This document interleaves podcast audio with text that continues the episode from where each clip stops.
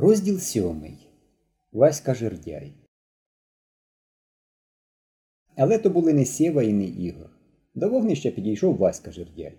Високий хлопчина у білій сорочці і вузьких полотняних штанях, які ледве-ледве закривали його гострі худі коліна. Прозвали його жердяєм тому, що він на свої роки був дуже високий, тонкий і худий. Жив він з матір'ю і старшим братом Миколою на самому краю села, в напіврозваленій хатинці. Батько його загинув під час німецької війни. Жердяй більше за інших селянських дітей приятелював з комсомольцями, і вони любили його. Він був добрий, послужливий. Щоправда, вірив у чортів та інші дурниці, але зате добре знав ліс, річку і дуже цікаво розповідав про всякі пригоди і небелиці. Старший брат Жердяя Микола був Теслею і допомагав комсомольцям обладнувати клуб. Ти, жердяй, розчаровано протягом сказав Мишко. Я. Жердяй підсів до вогнища і приязно посміхнувся. У мінливих тінях вогнища його велика голова з підстриженими нерівно, мабуть, тупими ножицями, білявими патлами здавалася ще більш скуйовдженою, ніж завжди. Він підгріб прутиком вуглини до вогнища і сказав В селі ходять чутки, ніби у вас два піонери пропали. Дурниці, вдавано байдужим голосом відповів Мишко. Знайдуться. Жердяй непевно похитав головою. Не кажи. Якщо на Голигінську гадку заблукають, то може й не повернуться. Зацікавлені словами жердяя діти щільніше оточили вогнище. Це що за гадка така? спитала Зіна. Гадка? Це лісова дорога. Гадка дорога з хмизу, а інколи з колод. Споруджується, звичайно, на болоті, пояснив Славик. Правильно, підтвердив жердяй. З хмизу і на болоті споруджена. Тільки давно ніхто нею і не користується. Генка нетерпляче запитав Що ти хочеш розповісти про цю саму гадку? Про Голигінську. А те, що коли попали ваші хлопці на Голигінську гадку, то можуть і не повернутись. Утопляться? спитала Зіна Круглова. Жердяй похитав головою. Утопитись не втопляться, а побачать старого графа і помруть. Знову ти вигадки розповідаєш, посміхнувся Генка. Не набридло тобі вигадувати. Не вигадую я, серйозно відповів жердяй. Все це чистісінька правда. Старі люди розповідають. Там граф з сином закопані, прямо під гадкою. Цариця приїжджала сюди давно, ще до Наполеона. От цариця приїхала і скарала на смерть графа з сином, а поховати не дозволила. Звеліла прямо в грязюку закопати під гадкою, щоб усі по них їздили. Так вони там закопані й лежать. А хлопці наші до чого тут? спитав Мишко. От послухай.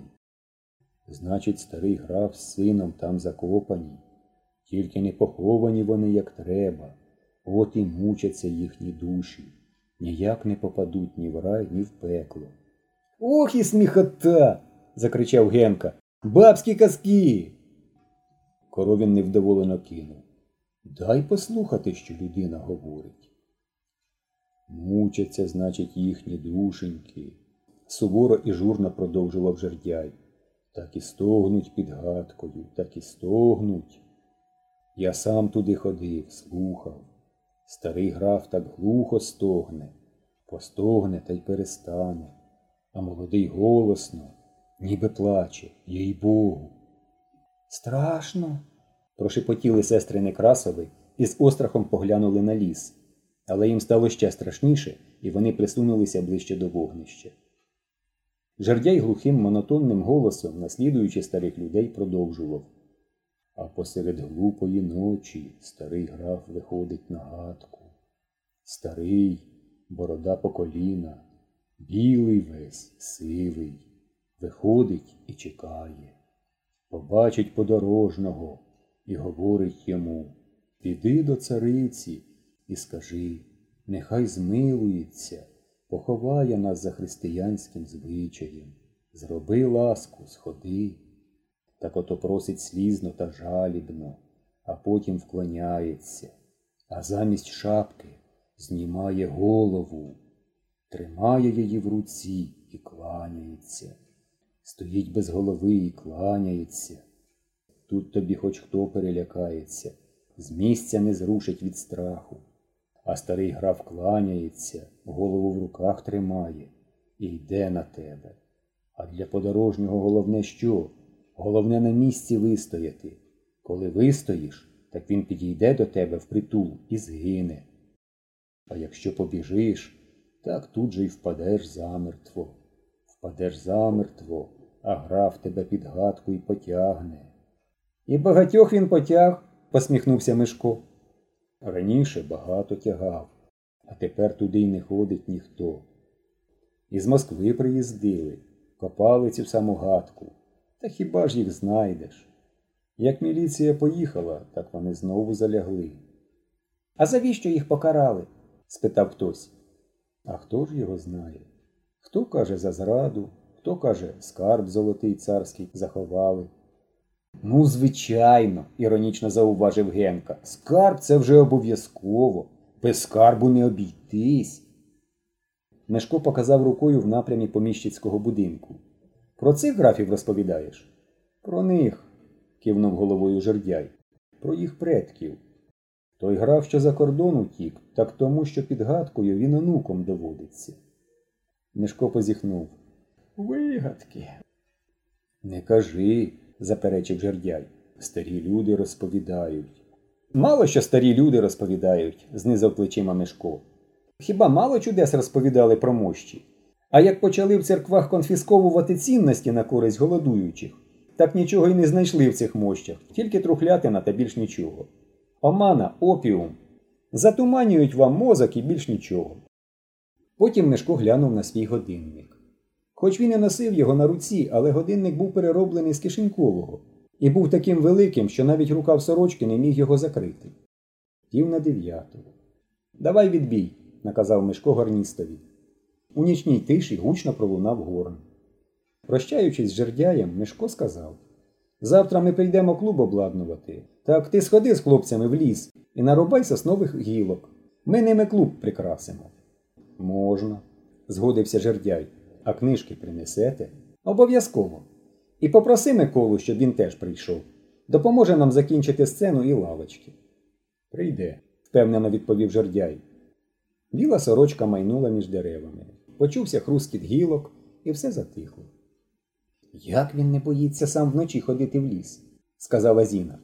А чого боятися? хвалькувато заперечив Генка. Я вночі куди завгодно піду, хоч би навіть на цю дурну гадку. Лягай краще спати, сказав Мишко, а то завтра на поїзд запізнишся. Всі розійшлися по палатках. Деякий час чулися сміх і метушня. Мешко востаннє війшов табір, перевірив пости. Зупиняючись біля палаток, він голосно говорив Ану, давайте спати. Нарешті ліг і Мешко. Все затихло. Місяць посвітлював заснулий табір. Але спали не всі. Вартові ходили по галявині, сходилися біля щогли і знову розходилися в різні боки. Мешко лежав і думав про те, куди могли подітися Ігор і Сєва, і що робити, якщо завтра виявиться, що їх немає в Москві. Славика мучило, що хлопці зникли саме тоді, коли він лишався за старшого. Дівчатка прислухалися до тиші нічного лісу. І, згадуючи розповідь жердяя про Голигінську гадку, боязко натягували на себе ковдри. Коровін роздумував над тим, що садиба загалом придатна для труд комуни, а стара хоч і страшна, але директор дитбудинку Борис Сергійович так її шарахне, що вона одразу прийде до розуму. Генка як ліг, так і заснув. Бяшка лежав і вже наперед обурювався при згадці, що Генка розмахуватиме портфелем, а його примусить таскати мішок з продуктами. І він придумував справедливу і горду відповідь Генці і зловтішався, уявляючи, як сторопіє Генка, коли побачить, що він, бяшка, взяв з собою замість одного два мішки, щоб їм таскати порівну. Найдовше крутився кит. Він прикидав, які продукти привезуть завтра з міста Генка і бяшка, і що з цього можна буде зварити. Нарешті в мріях про сніданок заснув і кит.